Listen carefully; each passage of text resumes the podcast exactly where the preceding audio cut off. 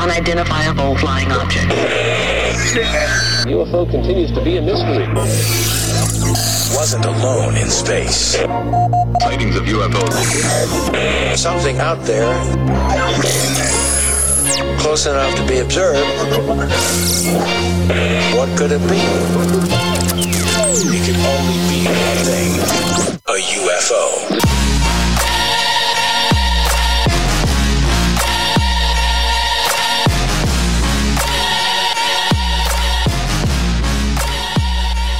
Ladies and gentlemen, welcome to another episode of UFO No, your break from the propaganda, the bad news, the treasonous politicians.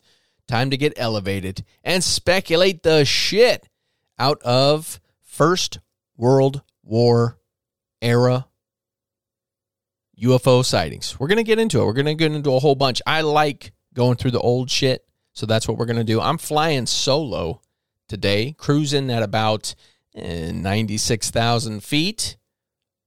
And it's clear skies, baby. By the way, you know, I know I never do this because I just, I feel like I know you all. But I'm Ben. I'm a wannabe ufologist, wannabe a lot of things, but I'm a skeptic, I'm a believer, I'm all of those things. I'm open minded, I'm agnostic about a lot of this stuff and that's the the stance I take on it. But I'm also I don't want to get duped. I don't want to get fooled. So I, I look at this with a with a very skeptical eye. Uh, but today we're going to go into the old school stuff that I love. Uh, I'm just a big fan of heroes. And when I was growing up, my dad's a veteran. When I was growing up, I watched a lot of war documentaries, you know, the History Channel, stuff like that. And I've always been a big fan of the old, uh, the ace pilots. You know, all that stuff is just fascinating to me. And so to think of possible UFOs and potential of uh, advanced technology floating around at the same time when we're talking about the early 1900s, flight's been around uh, 10 years, Anyways, we're going to get into it. It's great. I love it. So, uh, anyways, if you like the show, be sure to share this episode. Give a nice review. Five stars looks excellent. Next to all the rest, so make sure and throw that up there. Hit that subscribe button, the follow button. Catch every new episode the moment it comes out if you're watching on the YouTube. Doesn't matter where you're watching, where you're listening. Hit that subscribe, hit that follow, uh, hit the notification bell so that way you don't miss anything. And then also, while you're at it, click that portal to all things UFO no link in the show notes. Find ways of supporting the show like our merch shop, full of great stuff like hoodies, t shirts, mugs, tumblers, all kinds of stuff. Tag us on Instagram, Facebook, Twitter. Show us how badass you look in your gear because I want to see it. Uh, I want to see you in that gear. And we got two different shops. So check it out. Well, uh, again, links are in the show notes. You determine what quality you like better then go through that shop. And we got some new deals coming with our uh, tinfoil Mulisha member, Casey Armadillo, who might be helping us out with some merch. Thank you, dude. Uh, so soon coming big things. Uh, if you're into Bitcoin, listen on apps like Fountain to earn what's called sats or Satoshis. While you listen, 100 million sats makes up one Bitcoin. Turn your hours of listening into money. That's simple, and you can boost the podcast while you do it. It's super awesome.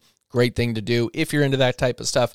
Uh, lastly, of course, you could support the podcast by supporting our partners, Clarkson CBD Company, for excellent CBD products. Telling you, we got the best, guys. Uh, subscribe at, uh, oh, I'm sorry, Scribd at uh, is a great audible alternative. I love it. No credits needed. $14.95 a month. You get the full library. And when you use our link you get 60 days free when you sign up. And of course buzzsprout if you want to start your own podcast which i think everybody should especially if you're opinionated why not get it out there? Uh, start with buzzsprout. That's who i go through. We love it. And uh, when you sign up through our link, you get a $20 Amazon gift card just for signing up when you start your podcast on Buzzsprout. That simple. And of course, of course.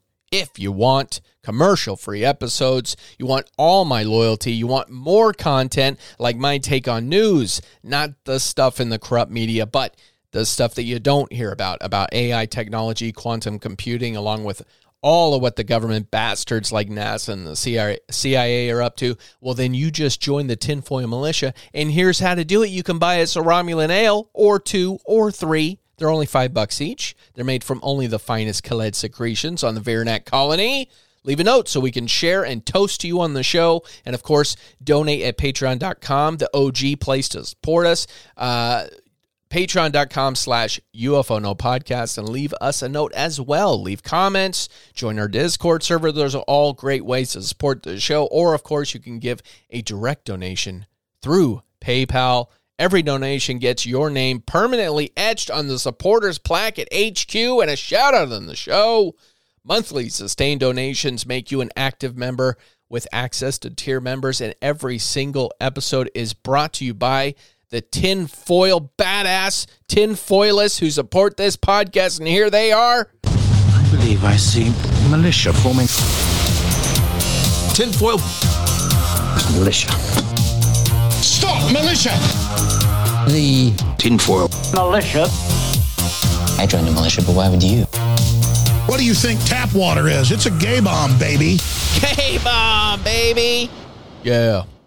Well, I'll tell you what, let's get right into it, shall we? So these days, the feed, which is just everything, everything out in the ether, the internet, the, the social media. I'm just gonna, we're just gonna lump it in. The feed is full of UFO videos from all over the world. Politicians, celebrities are all boarding the disclosure train. Hashtag UFO. Twitter is a thing, and I love it all. I think it's amazing. If it's legit, these sightings, these whatnot, then it adds to the credibility. If not, it's content. I love it all. I love it all. But my point is, it's hard to know what's real and what's not real. I mean, what's real anyway? We talked about on the the uh, uh, damn it Slenderman episode. Uh, what is reality? What is real? Our perception makes up reality, right? Well, anyways, what's on video with cameras and whatnot, that we can debate is real or not because there's a lot of fuckery these days. Anyone can get an app to make a video, a UFO video. I mean, you could go download an app right now that you pop it up anywhere you want and it'll make a UFO show up. It's amazing. People make it out like there's stigma involved in UFOs now. I don't believe that for a minute. I don't believe that for a minute. It's celebrated everywhere you go. It's amazing. It's great stuff. Anyone can learn computer graphics. Anyone can learn the technology to do this stuff, and the technology and the software has never been more accessible to make anything look like anything. I mean, look at movies these days. It's it's incredible. I love it. It's don't get me wrong, I love it. It's phenomenal. But on the other side of this, it's easy to get duped, right? So I keep looking at the old stuff as comparisons, uh, mainly because it was harder, if not impossible, to fake media Uh, of that kind. And also because there really was a stigma about sightings and encounters. So people were less likely to go public with a lie. Because most people, even if you were telling the truth, they wouldn't believe you anyways. I mean, a lot of people, when you tell about it, uh, an experience of some kind, when it's out there, which a lot of them are, then yeah, people are going to be skeptical. But if you say you saw something, oh, that's not that's not that bad. But then you start adding in, you know, oh, I saw this and it was a creature, and you know, it's just it builds and it builds and it builds. But with that in mind, we're going to take a look at these some. There's a lot, so we're only going to take a you know a brief look at some of the pre World War One, before 1914 encounters that happened. Again, keep in mind, flight had only been around for a little over 10 years. So it was not a casual thing to see a plane flying, let alone something weird like a saucer or a cigar, a cigar, cigar. So let's go back to 1910 off the coast of Normandy when the crew of a French fishing vessel saw an object descend and crash into the ocean before disappearing under the water. Around the same time in St. Marin, Cornwall, England, two local residents reported seeing a red object moving overhead. Among the clouds was several dwarf-like creatures inside the object looking down on them. My question is how? How did these people see if this object is moving in the clouds? How in 1910 with I would imagine not very great binoculars is able to see several dwarf like creatures inside an object inside a cloud. How? Riddle me this. Let me know in the comments. I want to know. How do you think that's possible? Am I missing something? You know, if there's if there's some kind of spyglass that I didn't know about in 1910 that they're like, "Well, duh, dude, here's how they did it." Then fucking show me. I want to know. I want to know. Point it out. Show me my stupidity, please. In Conawilik, Guyana, according to a report in Curious Encounters by Loren Coleman, who was a, uh, oh, I'm sorry, there was a local magistrate, which is basically a police officer, was prospecting for gold near the Potaro River when he saw several short creatures with reddish brown fur staring back at him for several moments before backing away into the jungle. Now, that's not a UFO, that's tiny red creatures. What do you think those were? You think it was the dino beaver from Skinwalker Ranch? Was it Bigfoot's babies? Does a brown fur or does a fur turn more brown as it gets older? I wonder. Uh, near Estella Navarra in Spain from Iker Jimenez in the book Cursed Paradise. A cowherder, Ricardo Jimenez. Relation? Huh? Iker Jimenez writes a book. Ricardo Jimenez is the person in the book. Maybe, maybe, maybe. Was making his way back on horseback one night when he noticed a figure on the roadside. He stopped, got off of his horse, made his way over to the creature, seemed to be in pain. And when he got a little bit closer, he could see the horrible, distorted features and long extremities that freaked him out to the point that he turned around and ran back to his horse, leaving this poor creature in distress. Terrible. No wonder nobody likes humans. Not even humans like humans generally. So it, it's kind of you know it's just kind of crazy to think of how we treat people, and then we like we're like, oh, I hope the the aliens are going to be peaceful. It's like, well, we have a terrible, terrible track record. So you know, if it's anything based on that, and I know a lot of people say that, oh, if it's anything based on how humans treat other creatures, we're fucked. Which I agree with that. But I just have a hard time understanding why like an alien race. And I pointed this out before. I have a hard time understanding why an alien race out in the cosmos, which is infinite, after building up the ability to travel anywhere in the cosmos, whether it be interdimensionally or simply just quickly through space, I don't know, space travel. Why? Why us? Why fuck with us? And why are they crashing and dying on Earth? I think this, something like this, this one, uh, you know, this horrible, distorted feature creature, and then reddish brown fur. I don't think those are aliens necessarily. Maybe as much as Bigfoot might be an alien. I think these could be interdimensional creatures that get kind of lumped into the same bag of things. Who knows? So I, I'm leaning towards cryptid, cryptoid, than uh, than alien on that. At least on those two. Let's continue on. Another sighting in Invercargill, Southland, New Zealand, involved a cigar-shaped craft and a figure in the doorway on the side of the craft who appeared to be shouting in an unknown language. Which that could that could be German, right? An unknown language. Well, to the person who's watching, again, when everything is perception, to the individual who saw this, an unknown language could have been Chinese. An unknown language could have been African.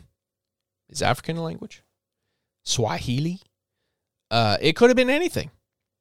Could have been any unknown language, as in any earthly language. And the craft, being 1910, from this individual who may not have ever seen an airplane before, anything flying, 1910, 10 years after flight, who knows in New Zealand if they had ever seen anything fly, aside from maybe a balloon or a kite. So it's interesting to think about what they may have really been seeing and what this person may have really heard. I'm leaning towards uh, Pig Latin.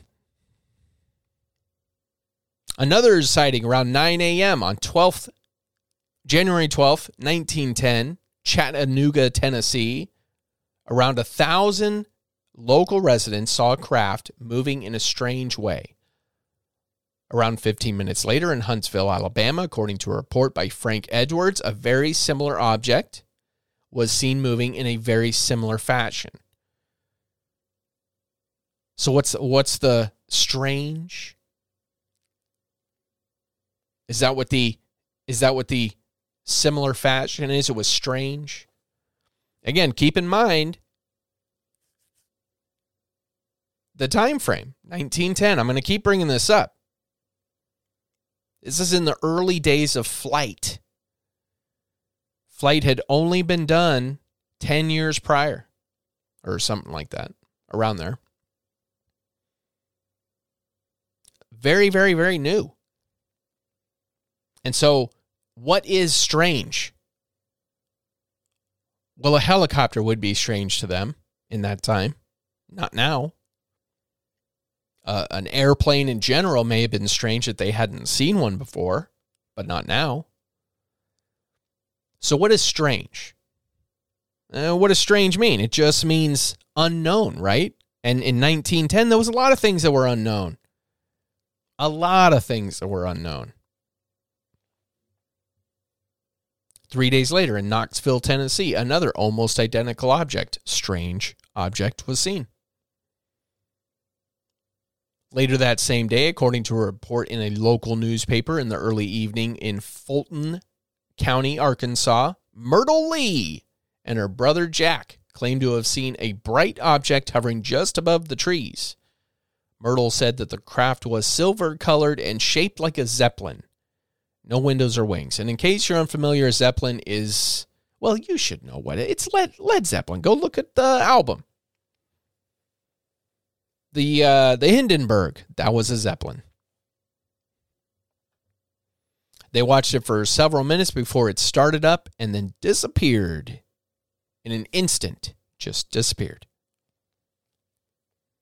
At around 8 a.m., January 20th, in Memphis, Tennessee, according to research files of Lucius Farish, several people saw multiple objects overhead, all moved independently of each other. So, a couple things to keep in mind. Again, as I repeated numerous times already, flight is new. Flight with lights, I think that's probably even newer. So, I'm not sure what that was. Could it have been some kind of technology being developed at that time? Remember when Ed blew our minds with uh, with drones? Finding out how long drones? Huh? Could it have been drones? Could it have been something else? All moving independently of each other. That is interesting.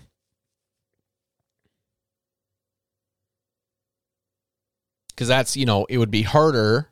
I mean, you know, again, it's hard to know if we're not there, if they're really far apart, if they're close together, but if they're moving independently, it it generally assumes that's multiple crafts, individual crafts. That'd be hard to do, especially then. I would assume. I'm not, I don't know. Uh, clearly a lot going on in the skies at the time. Uh, according to a report in Doubt magazine, which was like a, um, kind of a supernatural magazine, at just before midnight on February 5th in Greer, Idaho, which is only, I believe, uh, an hour away from us over here in the LC Valley. In Greer, Idaho, a local resident on the Whitney River reported seeing an object move through the sky that was beyond the capability of known earthly craft. Again, that's not saying much in 1910. Known earthly craft were biplanes. So I mean it wouldn't have been hard to outdo that. Any virtually any craft that was not publicly displayed or talked about in any way would have been considered outside the capability of known earthly craft if they didn't know any better. Anything. And think about how hard or easy that would be uh, be able to do by today's standards. So is there some kind of time travel involved? That's always been my question. Is in this time frame is it more time travel? Look, I'm obsessed with early days of the world wars. So if I could go back in a UFO or a craft of some kind and observe, even from the sky, especially from the sky, observe the battles going on for myself, I would. So is there some time travel going on here? Could that could that be what it is? Mm, maybe. Several weeks later, in spring of 1910, in Violetville, Maryland, a young boy, Lawrence Crone, first one to be named, by the way, in all this witnesses, uh, was walking near a baseball field with his mom a short distance away when he saw a blimp or cigar shaped object a hundred feet long, metallic exterior hovering just above a pine tree around 200 feet away from him. Along the side of the object was a line of rectangular glass looking windows in various colors, where he could see 20 humanoid figures with the heads of a pigeon wearing a weird shaped helmet, no nose or ears, but two round spots for eyes, covered in a soft looking gray or light colored gown like fur. Weird. Could have been a uniform of some kind, a, a costume of some kind. Interesting. While Lawrence Crone was looking, two young guys walked past, called out to the creatures, pointed to the craft, and then got freaked out and ran away. The object started to rise into the air, move away slowly. When his mother caught up to him, she stood with him and they watched the object until it disappeared. So 20 humanoid figures, heads of pigeons, wearing helmets, my question is how did he decipher what was head and what was helmet? What if it was all helmet? All a pigeon shaped helmet, no nose, no ears, which you wouldn't have a nose or, or at least ears with a helmet on. Two round spots for eyes, those could be goggles. The pigeon heads could have been, if you think about today's pilots, the elongated nose of the face mask Hmm? Hmm? Could it have been a pilot? Could they have been these 20 figures? Have been soldiers of some kind wearing oxygen masks. Again, if this person, these two people, father and son, have no idea and he's a young boy. He's not going to know what technology exists in war or not. I don't even know if there were oxygen masks back then. But think about that. That could very easily be some kind of a suit. It said fur, but it might not have been fur. It's far away. He's looking up at it. I don't know, man. Could have been anything.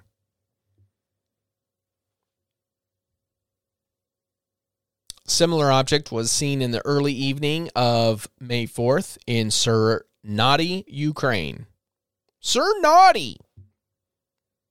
According to a report by Ion Hobana, an object moved in a way unlike a standard aircraft, which, again, by the way, back then, not seeing much. How many standard aircraft are running around after 10 years of airplane of flight even being around?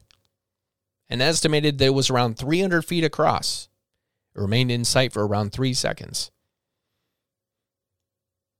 Little over two weeks later, across the Atlantic Ocean in Alma, Illinois, a similar object was reported by a resident several weeks after that. Back over the Atlantic in Vansbro, Sweden, another sighting of a similar object. The witness in this case said the craft was disc shaped.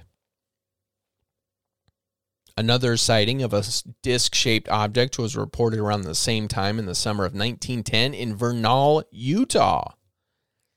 According to the report, the witness was riding on horseback when it became extremely agitated, causing him to get off.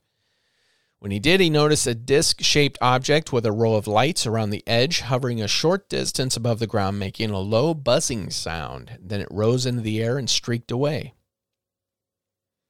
Around the same time in Jewett, Texas, around 9 p.m., six women looking up at the sky reported seeing an object traveling across the sky and moving in a strange fashion. Again, everything moving in the sky is going to be weird.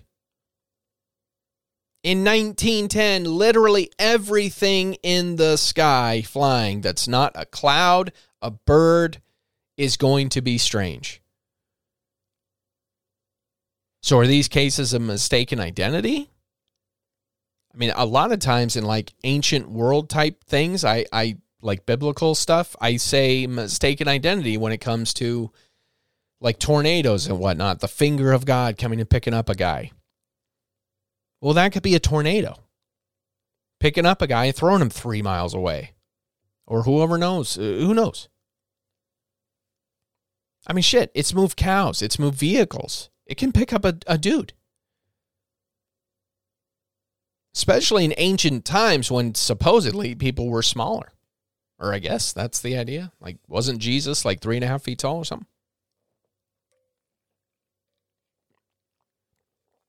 Maybe not. I, am pretty, you know, the accuracy in Family Guy of Jesus being three and a half feet tall. I just feel like they did their homework on that, you know? At the end of July in Normandy, France, an elongated object was seen moving across the sky at great speed and making unusual movements. Again, great speed is anything moving faster than a bird. And making unusual movements is anything not a bird. I'm not saying there was secret government craft running around then. I'm just saying we don't know. We just don't know. Around a month later, around 9 p.m., August 30th, in New York, according to an account in Flying Saucer Review, an almost identical object was seen by around 100 people. Three weeks later, also in New York, this time during the middle of the afternoon, multiple residents saw a shiny disc shaped object move over the city. The next evening, in the Dunkirk region of New York, a disc shaped object landed briefly in a remote area before taking off and disappearing into the distance. On October 27th, at around 10 a.m. in Swift Current, Saskatchewan, Canada, according to the research files of Richard Hall and his book From Airships to Arnold, a preliminary catalog of UFO reports in the early 20th century a scar shaped object with bright red and green lights at each end and a white headlight moved over the town at an altitude of only 600 feet. A cigar shaped object. You know, that's that's the cigar shaped object is a very interesting one because that one is seen a lot, especially in uh, older times like the 18 what is it? The 18 something sighting? I'm trying to remember what it was. It was um maybe it was earlier than that. It was like 1600s or something. I thought there was an 1800 something depiction of um of a, a ufo battle is what i thought it was but i could be wrong about that but i'm going to check it out real quick because i can't remember uh, depiction of a UFO battle. 1561. That's what it was. 15. I was way off. 1561 Nuremberg. It's the big drawing that appeared. It was in uh it called a broadsheet, a news article that was printed in 1561 describes a mass sighting of celestial phenomena. And a lot of it was spheres, cylinders, odd shaped objects moving erratically. Who knows what they were? Who knows what they were? But is that similar? Is that what that was? Except now it's got lights? Who knows? Several weeks later, in early December 1910, Massachusetts, another anomalous object was sighted by multiple people. And around a week later, just outside Listowel in Count, County Kerry, Ireland, two men noticed two lights ahead of them around a mile away. At first, they believed the lights were a lighthouse. But as they got closer, they could tell the lights were moving up and down and expanding. As the lights were expanding, they saw a radiant being with human form appear in front of them in each light for several moments before disappearing.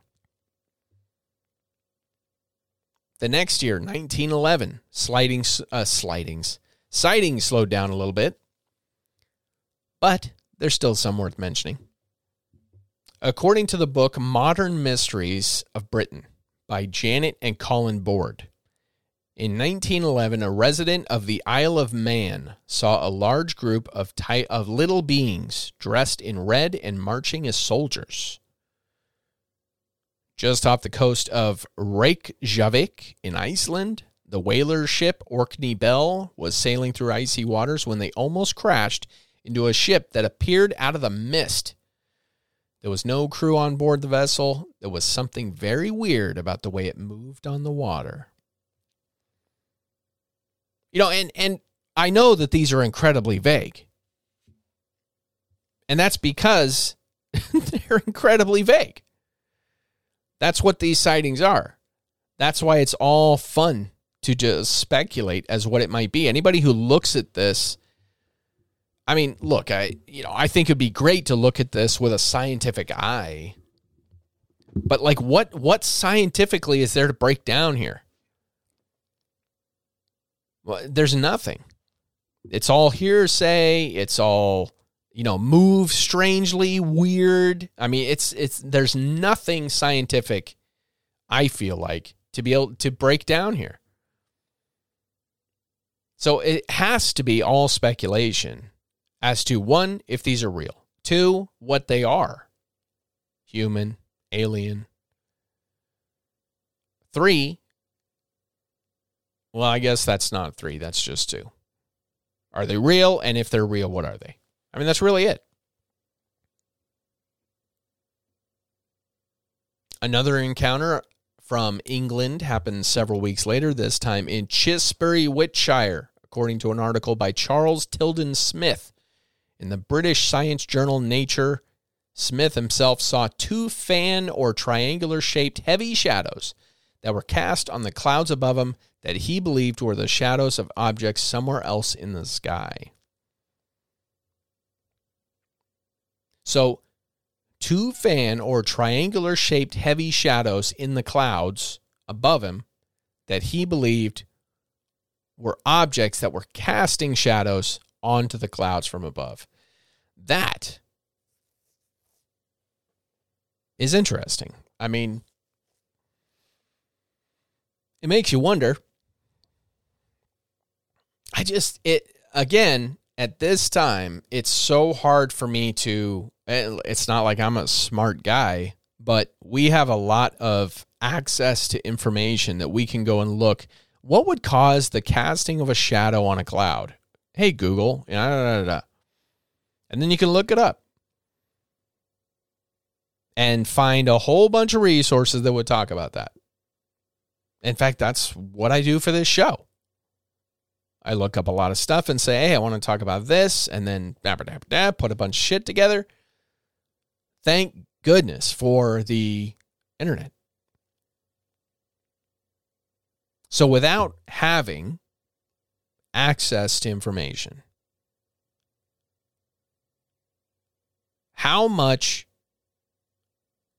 real knowledge was going into the speculation of what these things were when people were saying, well, I think this was a an object that was casting a shadow on a cloud. How much do you think? I mean, even now, if I heard that, I'd be like, how do you know that? So in 1910, 1911, I guess, I'd be asking that as well. Even more so, where'd you get your information from? How'd you know, how do you know that? I mean, how would they know that something in the clouds could cast shadows on clouds? If uh, I suppose I suppose they would know that. I suppose they would know that. I don't know, man. I just think the average random person in 1910 is just not I just feel is not but maybe I'm wrong that they're not going to be thinking that, you know, that uh that out there outside the box to be thinking it was a craft casting a shadow. You know what I mean? Most people, if it's not religious, they're going to try and explain it away as something ordinary. Most people. At least that's my assessment of what the majority of people would do in 1910. I don't really know. I'm a dumbass. Later in the summer 1911 in Derbyshire, also in England, six year old Mary B was on a farm when she saw a dark cigar shaped object a short distance away hovering just above the ground with at least one occupant in a cabin section of the vehicle. All right. How did a six year old girl in 1911 that I I am I am super super positive does no knows nothing about aircraft. Cuz again, this is in the early days of flight in general. How would she know that an aircraft can even carry someone, let alone what the cabin section of the vehicle would be? I call bullshit. I don't know. I hate to say that about a six year old girl, but I think mistaken identity. How does she know that stuff? How does she know that stuff? Correct me if I'm wrong. Correct me if I'm wrong. If a six year old girl in 1911 knew plenty about vehicle, you know, a cabin vehicle of an airplane, tell me. I just don't think she would. On July 2nd, according to an account in the July 3rd, 1911 edition of the Windsor Record. An object was reported hovering over Chatham Township outside Windsor, Ontario, Canada for several days. The object descended to a short distance above the ground where it remained in full view for several moments, then made a whirring sound, started to glow brightly before taking off and disappearing into the wood, uh, uh, disappearing into the sky.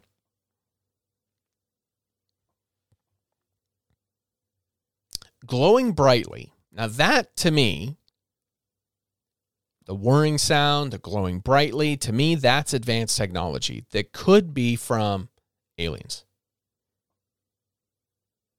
But everything else is super, super low key.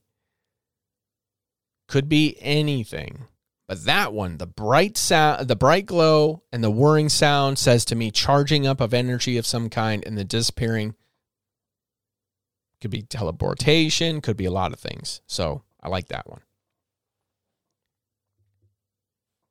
In early 1912 on a farm in Vancouver, British Columbia, again, another 6-year-old, Abram Penner, saw a craft land near where he was playing.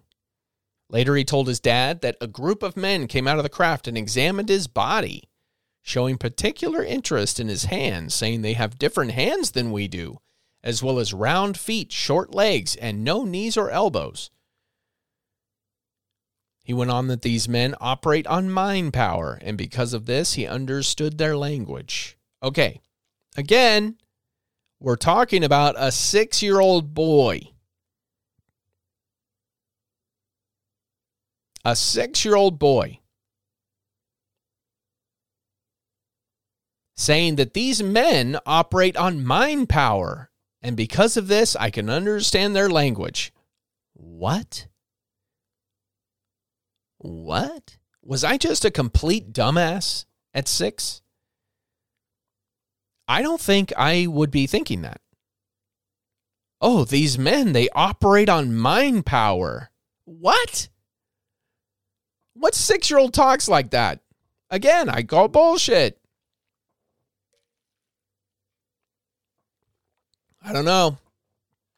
But according to this account, Penner's father told him not to speak to anyone about it. Around the same time, across the Atlantic Ocean on the island of Muck in Highland, Scotland, must be a nice place. Two young boys were walking along the beach searching for driftwood when they saw two small men wearing green vests. The men turned their attention to the two boys, speaking to them in both English and Gaelic, which Gaelic is the Celtic language spoken in uh, mostly Highlands and the islands, Western Scotland, uh, asking them what they were doing. Behind the figures, the two boys could see a boat, quote unquote, a boat with a strange woman on it beckoning them to approach. They declined the invite and turned to leave. But according to the report, they were later found sitting on a rock somewhere nearby. Yeah. All right. Two young boys walking, see men, small men wearing vests, which I don't know why why that makes them so weird. Small men wearing vests. I, I don't know. But either way, and a strange woman beckons them. How old are the boys? And how strange did the woman look? I'm curious. Did the boys see her? And the reason why they were la- later found sitting on the rock in shock is because they were contemplating why they had sex with an alien woman? Mm. Or why maybe they didn't? They're regretting it. Ah, we should have done it, man.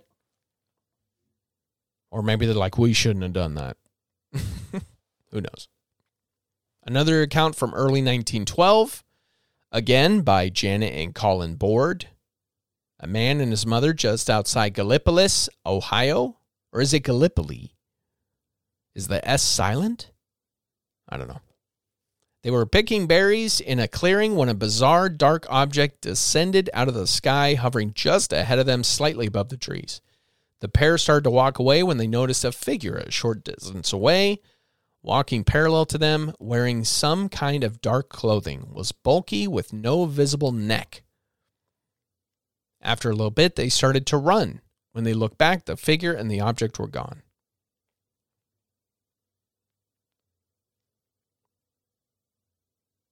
Let's establish something here. These are all unidentified flying objects and unidentified aerial or anomalous, whatever, whatever the fuck they're calling them. All of them are UFOs, UAP. I'm not arguing that. The debate is whether these are otherworldly craft or something terrestrial, something earthly. Again, I'm going to reiterate again. In these reports, we are dealing with people that have a very vague concept of flight. Some of them, most of them, have probably never seen an aircraft before. So everything in the air is going to seem unusual. Anything that's not a bird. And what else is in the sky? I mean, obviously, stars, okay, whatever. I'm just saying. Everything is going to seem unusual and fast. These people only had cars for 20 years. How fast were cars going in 1910? 35 miles an hour? At the fastest, maybe? How fast were they going? I'm curious. How fast did cars go in did cars how fast did cars go in 1910? I'm curious because holy shit. 85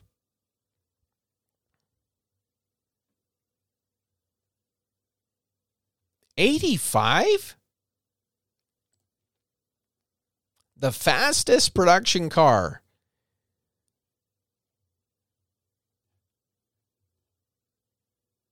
in 1910 that's crazy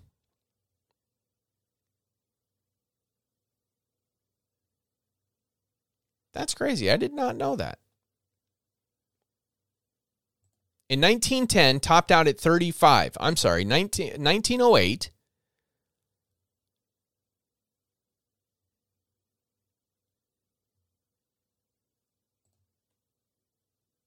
The average speed was 35. Yeah, okay. All right, that's what I thought.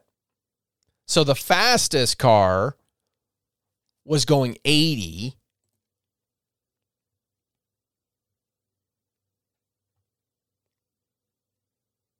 And so in 1910, they could go around 50, and that's the Rolls Royce. So we're talking about like the top cars in the in the time.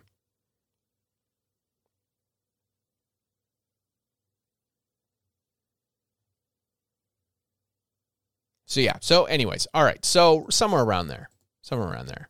Uh, again, so like I'm saying,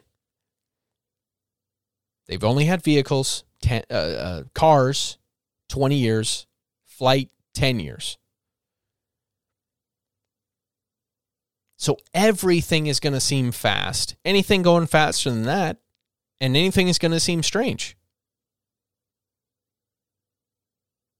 And again, as I mentioned again, Ed blew our minds a while back when he asked about how drones, old drones are. 1898, Nikola Tesla was displaying radio controlled boats at Madison Square Garden freaking people out. People thought it was magic, thought he had telekinesis. Other people thought it was some kind of trained monkey inside the, blo- the boat, believe it or not. By 1936, there was an official U.S. drone program. So, could these things be drones? I think there's a very real possibility that yes, they could be. But let's continue on. In Cologne, Germany, Cologne, whatever, Ernest Dickoff was playing in his bedroom with what? Trying to get his dick off. Ah! Was playing in his bedroom when he felt a sudden urge to turn around. When he did, he saw two humanoid men standing near his bed. He watched them for several moments before they simply faded away.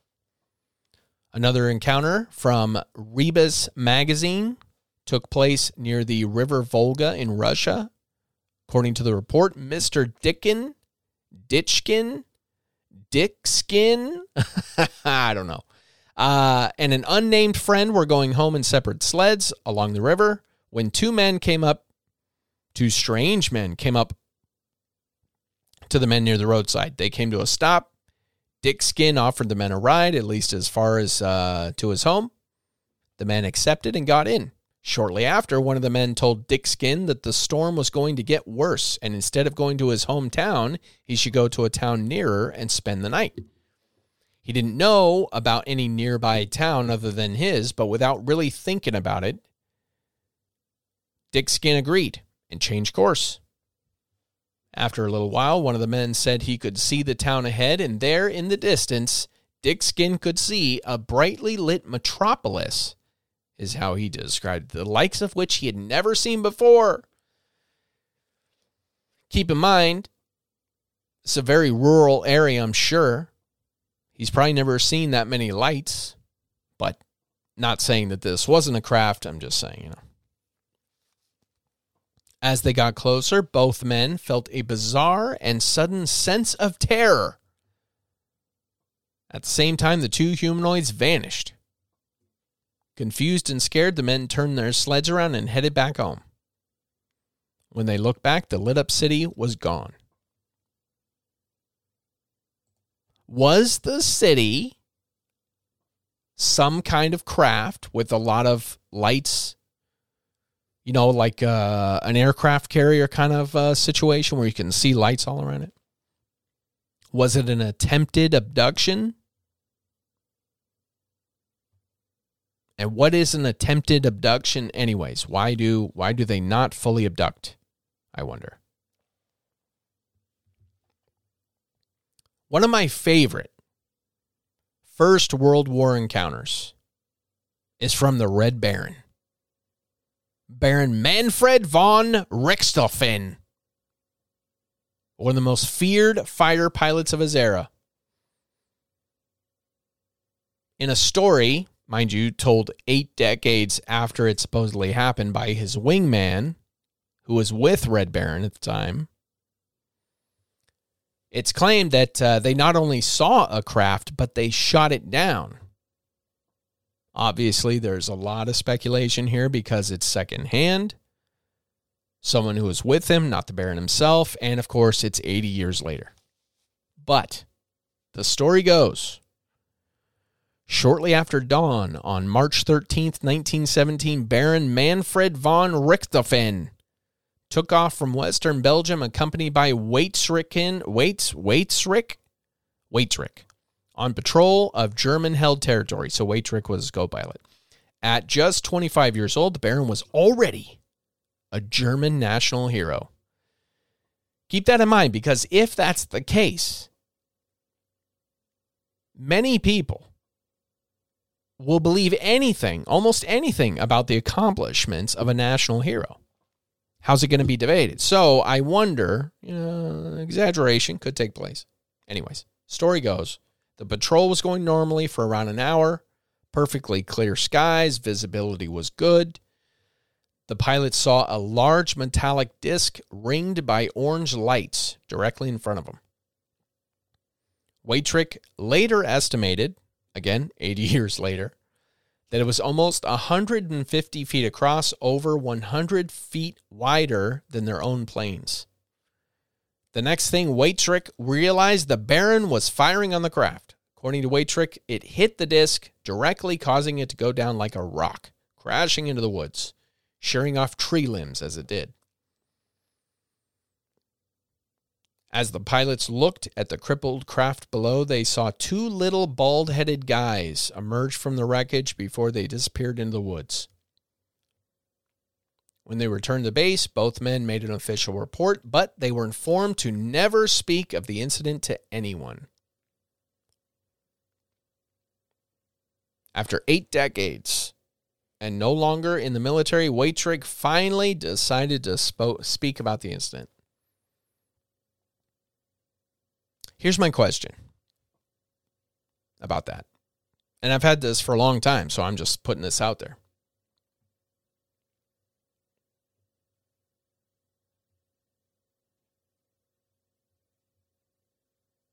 When we break it down, how could a measly First World War era machine gun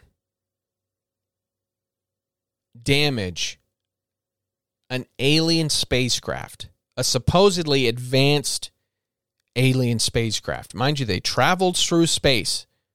Micro debris, micro meteorites, all these things, those are real things.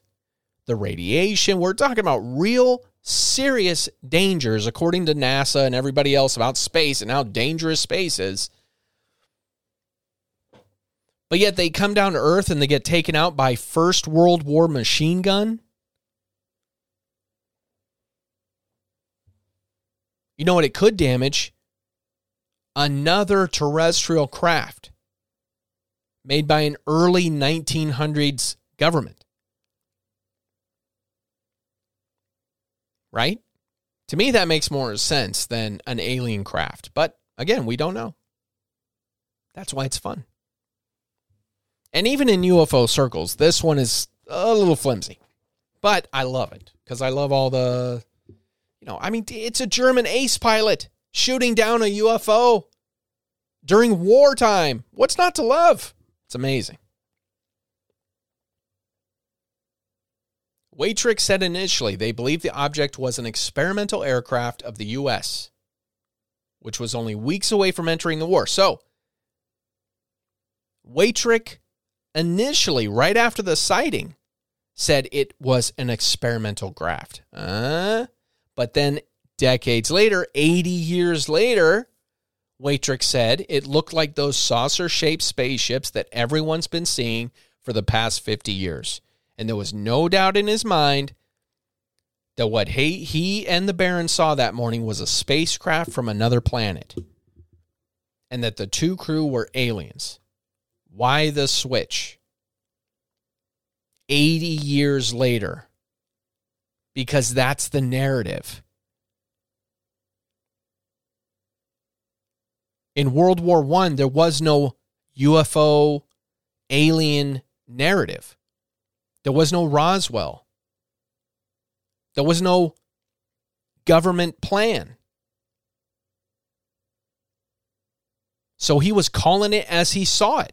It wasn't alien, it was experimental, meaning terrestrial. And then 80 years later, what happens? Well, he gets UFO researchers that are now feeding him the narrative, saying, Are you sure it wasn't alien? It could have been alien. Look at all these other sightings. Look at all this. Look at all this. And they're feeding his brain.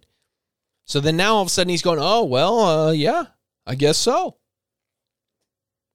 Leading the witness, as opposed to in the initial sighting, he called it the way he saw it experimental graft. So I still think it's that. More sightings in the early 1914 off the coast of Ontario, Canada, on the Georgian Bay. Eight people reported seeing an object floating on the water, with several figures on top of the object putting some kind of hose into the water. When the entity saw the witnesses watching them, they quickly scurried inside the craft that rose in the air and took off. Several weeks later, according to a letter from a witness published in the CUFOS uh, associate letter, that's C U F O S. So like MUFON, MUFON, but CUFOS. The witness, or maybe it's CUFOS, hard C. The witness was at a local trash dump when he noticed a musical humming sound. When he looked in the direction of the sound, he saw a machine like disc shaped object with a dome top hovering a short distance above the fence. Then several humanoid beings with round heads emerged from the craft, emerged from the craft, but then quickly withdrew and took off. Why would an advanced alien race scurry away from primitive humans? Even in 2023 primitive humans compared to an advanced alien race that can travel through the cosmos to reach us. Like, oh no, we spotted the humans. The sp- humans spotted us. Oh no. Like, what? Why? Who cares? Unless we're dealing with the prime directive type situation. Where they have traveled the cosmos looking for new civilizations. And then, in that case, they might want to not interact with humans. But then, wouldn't you think they'd be more careful? But then you can go back to Star Trek and you could be like, well, they weren't as careful as they could have been in there, and they had the prime directive. They held the whole Federation down for the thing. So, I mean, they, they still fucked up. Well, yeah, they did. Humans be humans, man. So that's what makes me wonder are aliens like humans? Or are we projecting our humanness onto what we think aliens would be? Mm. In Loure, France, around the same time, 4 a.m., Mr. Perret was asleep at home when he felt something tap him on the back, dude, I would freak the fuck out. When he turned around, he was shocked to see a white faced, glistening humanoid figure wearing a shiny one piece, approximately the height of a 10 year old child standing behind him. Okay. A white faced, glistening humanoid figure in a one piece that was about a 10 year old. That sounds like a pedo dream from Herbert the Pervert from Family Guy. You know what I mean? Why did I? Why did, that didn't work the way I wanted to? Guess who? There it went. Fuck.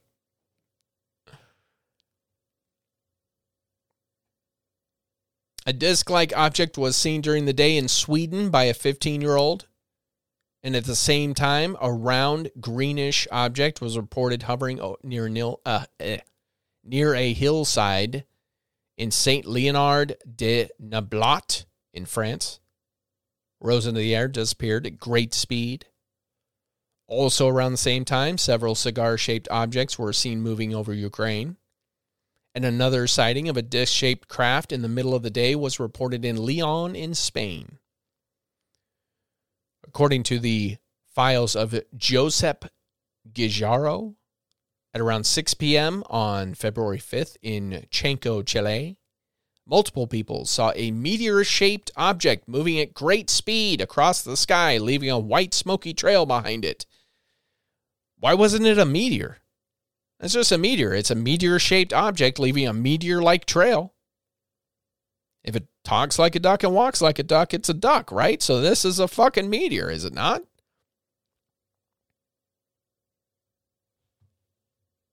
In March 1914, in Le Jamard, Haute Vienne, France, according to the research of Jean Mesnard and Jean Marie Bijon, a farmer was going home when he saw a luminous green object hovering above the ground a short distance away.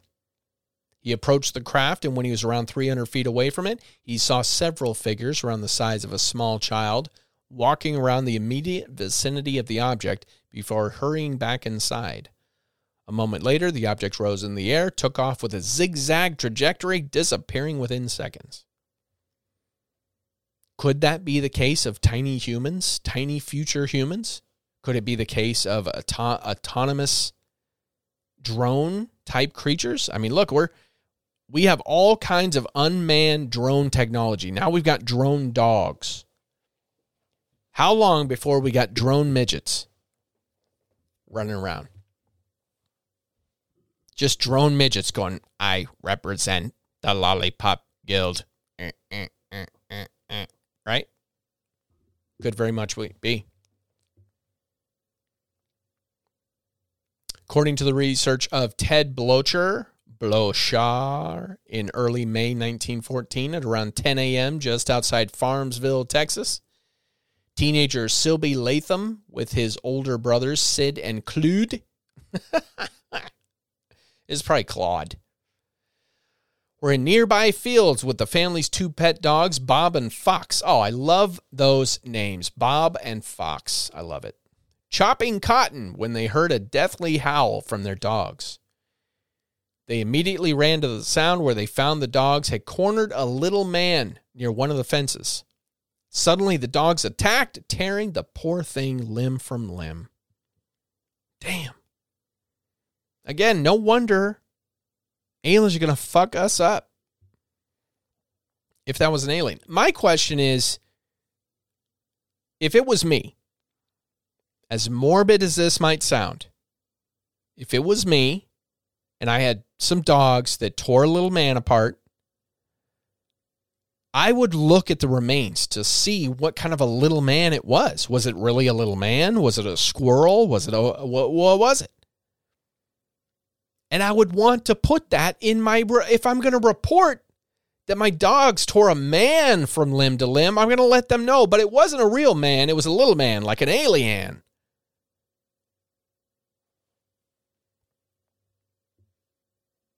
But that's just me.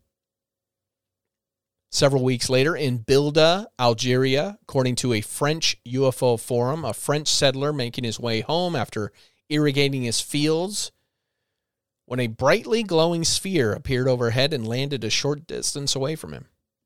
Unsure of what it was, he quickly got behind a large hedge at the side of the field and watched several small figures emerge from the sphere, each wearing a tight one piece suit and a helmet on their heads. Here's my other question Why are every single one of these wearing a uniform? Every single one. Aside, of course, from the red fur little guys and the so almost every single one. Most of them are wearing a unitard, a leotard, a uniform of some kind, a onesie, a baby onesie. I don't know. But why? Why do all aliens have uniforms? Why do they all wear coveralls? Is that not a human thing? They're all humanoid. They're all wearing some kind of helmet. They're all wearing some kind of suit. Man, this is just screaming future humans to me. Really is. And and I'll be honest with you, if people are wondering, well then how come we don't get a lot of them now? Cuz I wouldn't give a fuck about the people now. I mean, look at look at the people on TikTok. My god, I would not want to interact with us either. So I, I if it was me, I'd want to go back to an older time. And maybe something happened back then. Maybe the something in the First World Wars happened that changed the trajectory of human of human nature, humankind. And so they're they're going back to these key moments in history, checking them out for themselves, seeing what happened. Maybe, I don't know, clearing up history, changing history, who knows.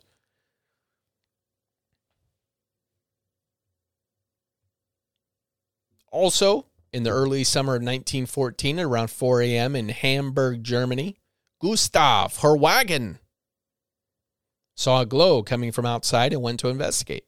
As he opened the door, he could see a shining cigar shaped object that had illuminated windows along the side.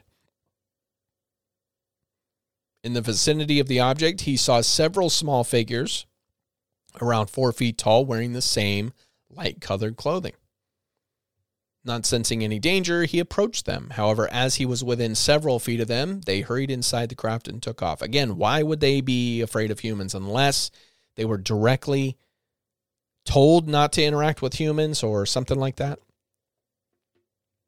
That's what I'm thinking, some kind of prime directive type activity. Then World War I starts and sightings continue. August 2nd in Kino near uh, Strizhov in Russia, two local peasant women working in a field saw two odd looking figures in another field, short distance away, wearing the same style of red suit moving something gray that was on the ground in front of them. Sensing they might be in danger, the two women ran away. On the same day, around the same time, other woman, another woman, claimed that something big and dark passed overhead in the direction of the field where the two figures were seen. Several days later, in southern Krasnomilf, in Ural, Russia, multiple local residents reported seeing mysterious flying machines one of them landing just outside the village, two occupants clearly visible. One of the locals fired a gun at the visitors. Not a good idea, but it didn't appear to have an effect. After several moments, the object took off. So, my question is they scurry from eyeballs but not bullets? Like, oh no, the humans have spotted us. We got to get out. But the moment they shoot at them, it's like no big deal. I don't get it. Just over two weeks later, August 23rd, in Savernake, New South Wales, in Australia, two young boys saw a strange flying vehicle, something they had never seen moving in a way they were not familiar with. Again, you're talking about young kids in 1914 who have probably never seen an aircraft, let alone familiar with the way it moves. I just I'm I'm I'm hard pressed to say aliens. It literally could have been anything.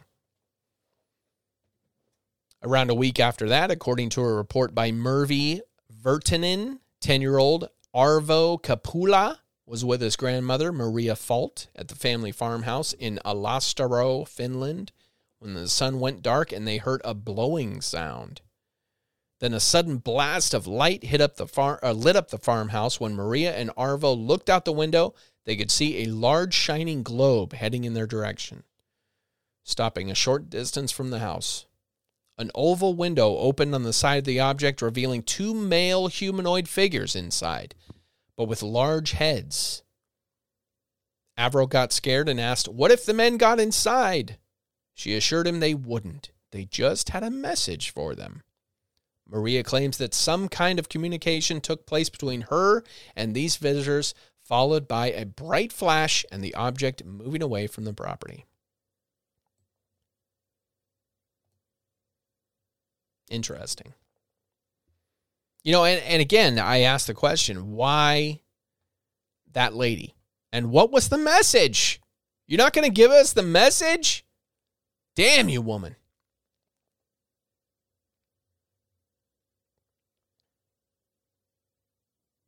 At around 3:30 a.m. on uh, September 23rd in Astrakhan region of Russia, Vasilia Sokolov was returning home from a business trip on his horse. Holy shit. If there's ever a statement that hammered home the time period we're in, guys, that's it. A business trip on his horse. He's a business guy riding a horse. So when we talk about rural and we talk about not having access or seeing technology, that's a good point right there. That's a good example.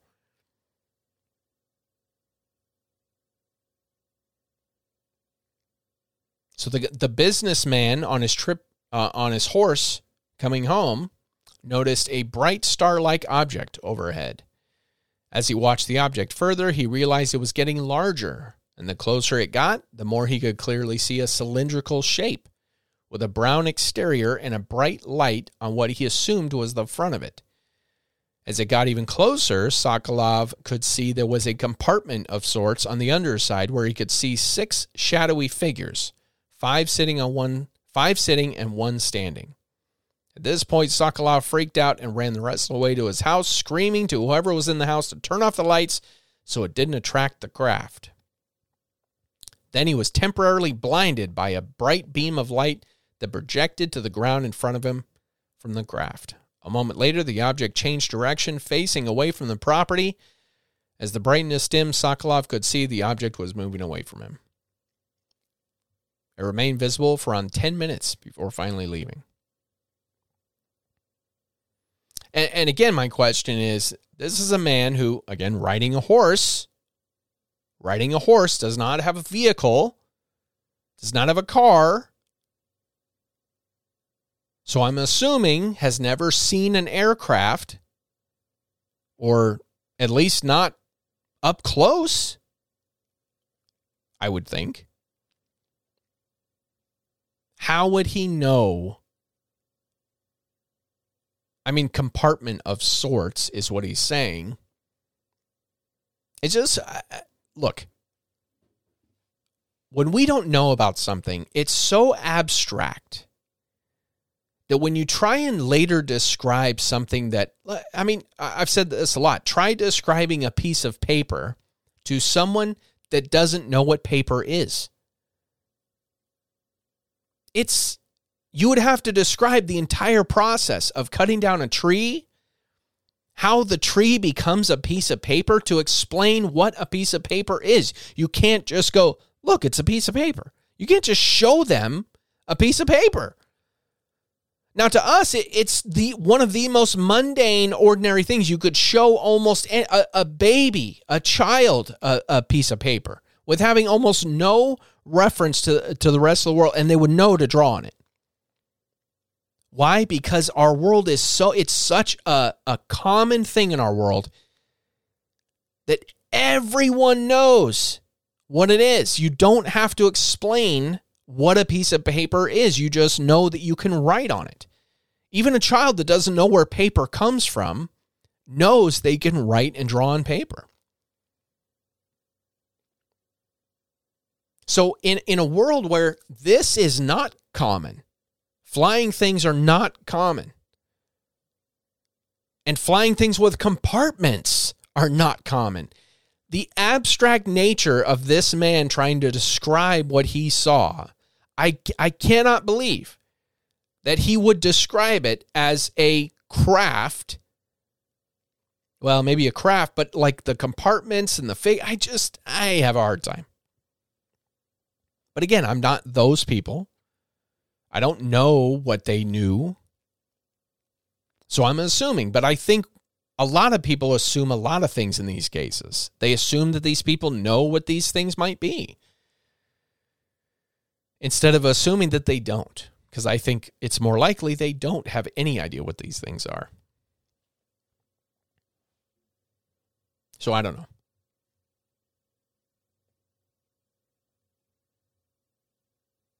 Another sighting just before 4 a.m. on December 6th, just outside Cochabamba in Bolivia. David Mendiola Vilches was walking up by what sounded like, or woken up, I'm sorry, he was woken up by what sounded like a low flying airplane. Concerned it might crash, he quickly made his way outside, but instead of an airplane, he could see a large metal cigar shaped object descending into one of the fields. As he approached the craft, out of nowhere, he was encased in a tube of bright light. Then, a moment later, he was inside the craft with no memory of how he got there. All around him were monstrous beings with pale skin covered in a mucus like substance. With large heads and large eyes. That's some freaky shit. Their legs at least according to Vilches, appeared almost like the tentacles of an octopus. He could recall some kind of examination taking place. Then the next thing he remembered, he was standing outside his home, the object and the beings gone.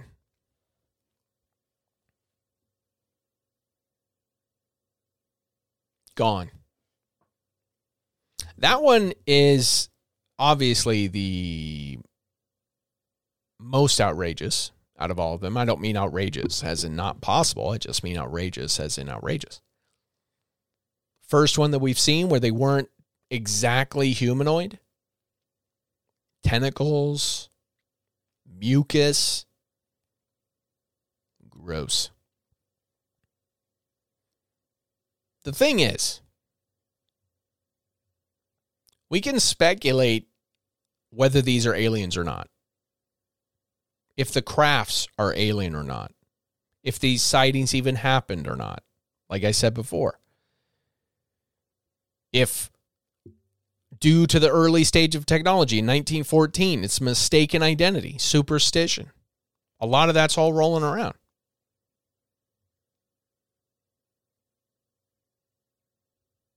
Keep that all in mind. At around 9 p.m., on September 15th in Alta, Norway, the dark skies were lit up by some kind of unexplained luminous phenomenon. And multiple people from across the area saw a huge star that appeared out of nowhere and moved across the sky.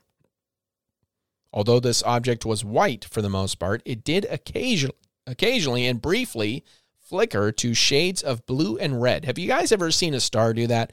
I, we have a star I don't know if it's a star, I guess. I don't know what it is. But above our house, every time on my way home from work, I see it. And I always look at it because it appears to be flickering. And not just flickering white, but what appears to be white and red and a little bit of blue. And I don't know what it is. I always assume it's just me. But that's what that makes me think of. Eventually, it disappeared into the distance, leaving those who saw it totally confused. Another possible airship sighting happened over Norway several weeks later, November 21st, in Tjolta. According to the report in a local newspaper, the craft was seen near the Skjavr lighthouse, lighting up the building with a powerful searchlight.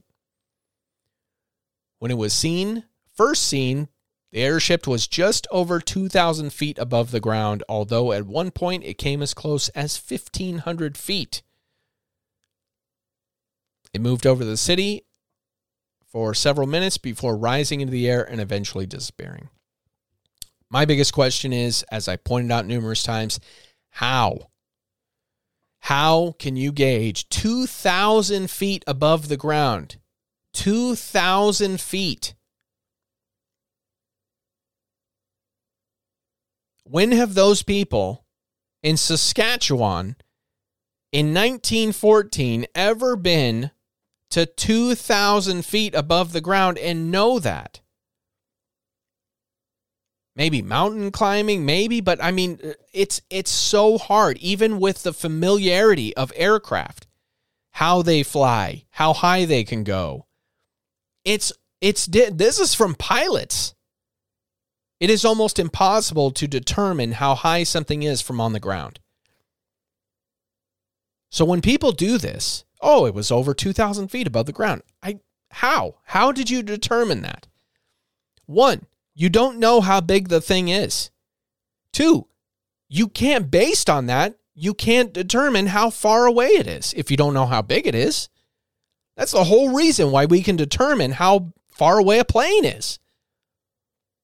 We know how large a 747 is, a Cessna is. So you can go like, oh, that's a small prop plane. It must be around this far away. Not that we're going to be able to go like 2,000 feet or whatever the fuck. And now you're talking about people that don't even know flight. Come on. Come on. That is such a guess. And those are the types of things that I talk about when I'm saying like adding details into your story that don't need to be there.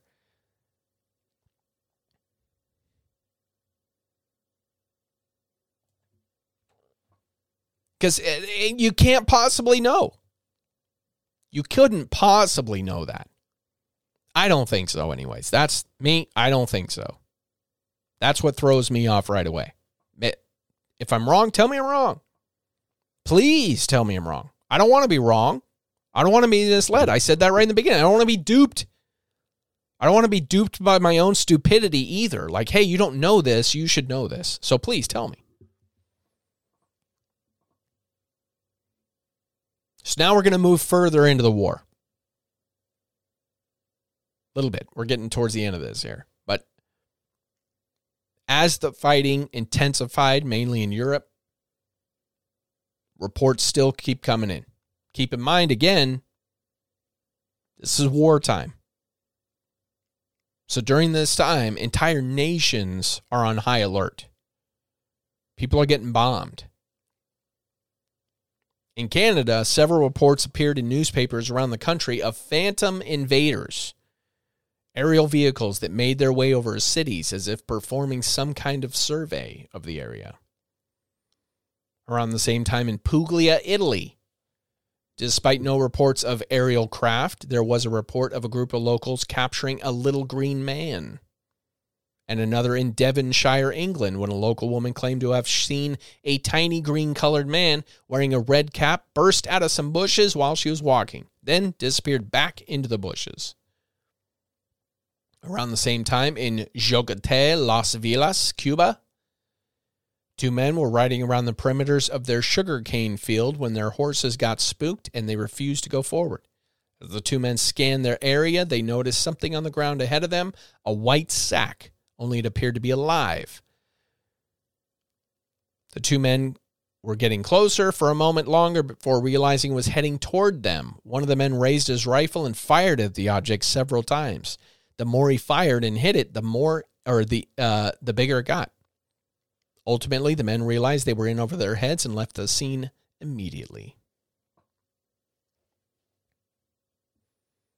There are plenty of cases that I have not gone over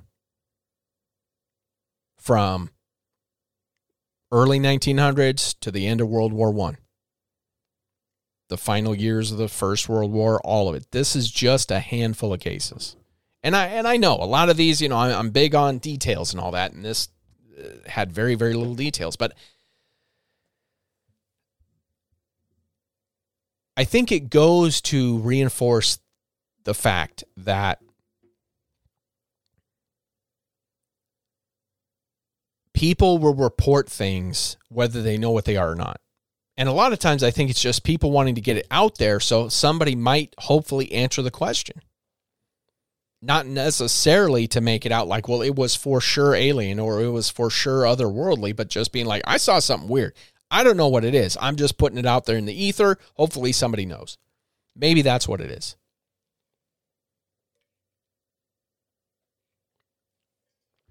I love looking back at these old sightings and trying to put myself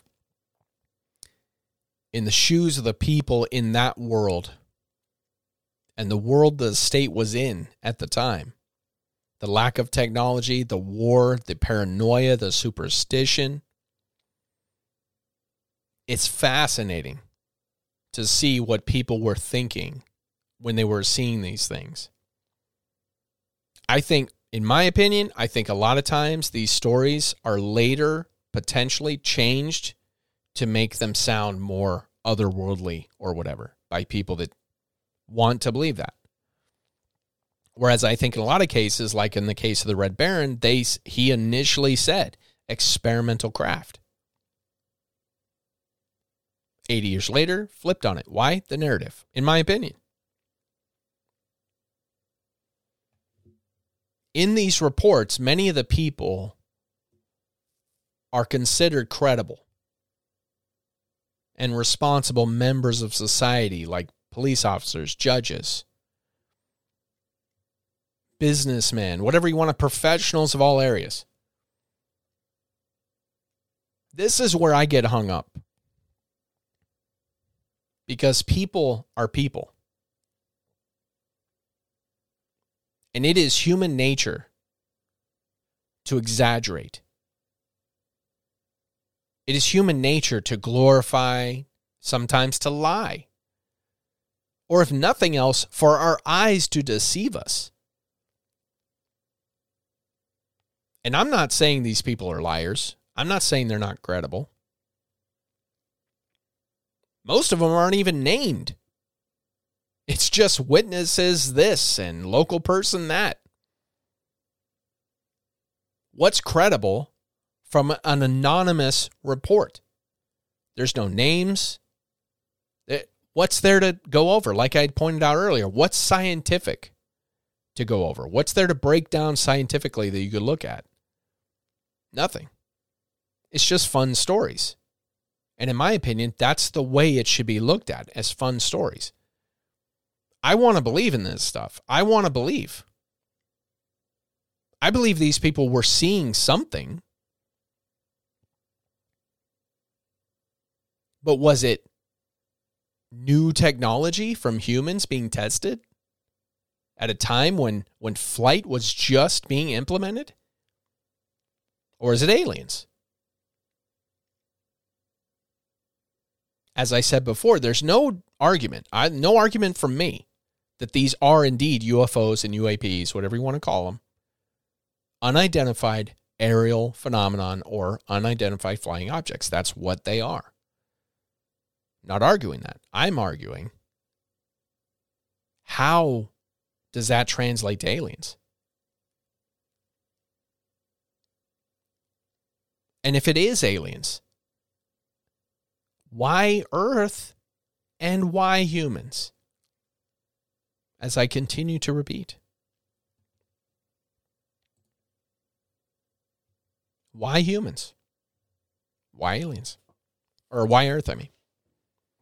And the time frame. Is it is it uh could it be future travelers? Time travelers. Could it be? Mm, I love that one. I don't know. I want to believe in all of it, man. I want to believe in all of it. But you know what I want to know? I want to know what you all think. I want to know if you have stories. I want to know if you have experiences. I want you to just reach out, call or text 208 477 1288. You can email I want to believe 115 at gmail.com.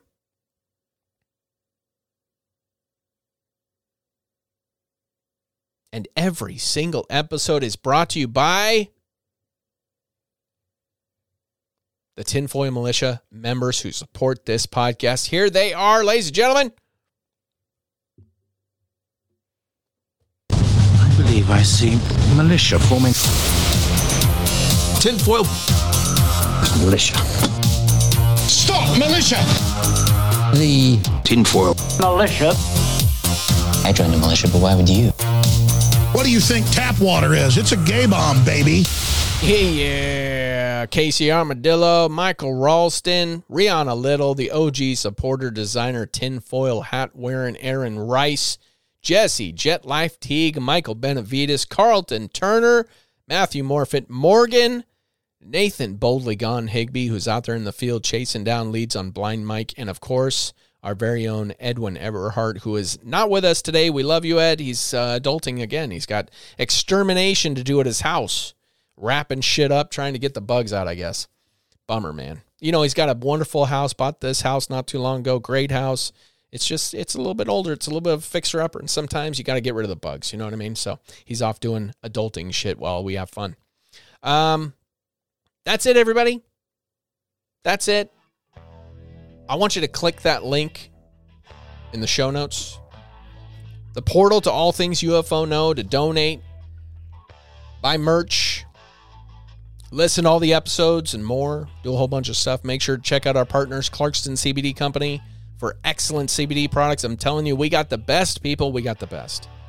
Scribd, great Audible alternative. Don't spend that $14.95 at uh, Audible. Spend it on Scribd. Don't you don't need a credit. You get to keep it. It's great. It's phenomenal. I love it. And of course, Buzzsprout. Start your own podcast. Do it. You're gonna love it. It's so much fun. And use our link. Get that twenty uh, dollar gift card from Amazon. Of course, now buy us a Romulan ale. Click that link in the description. Do it. I want somebody to do it. Buy us a Romulan ale so we can toast to you on the show. We want to do it. It'd be so so much fun. And of course, join the growing list of tinfoilists, the tinfoil Mulisha. Get ad-free episodes, rewards for tier members. Chat with us directly on Discord. Get access to bonus episodes each and every single week, plus all my loyalty. And I'm going to be adding some new stuff. Uh, it's going to be happening, people. Bonus episodes and all that great jazz. It's going to be happening. We're adding some stuff. Remember, sharing is caring. So spread us like gossip. Just take that URL, slap it anywhere you want. Get merch.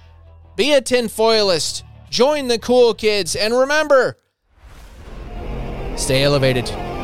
Keep your eyes to the skies and watch out for the government. They're shisty bastards. We'll see you next week.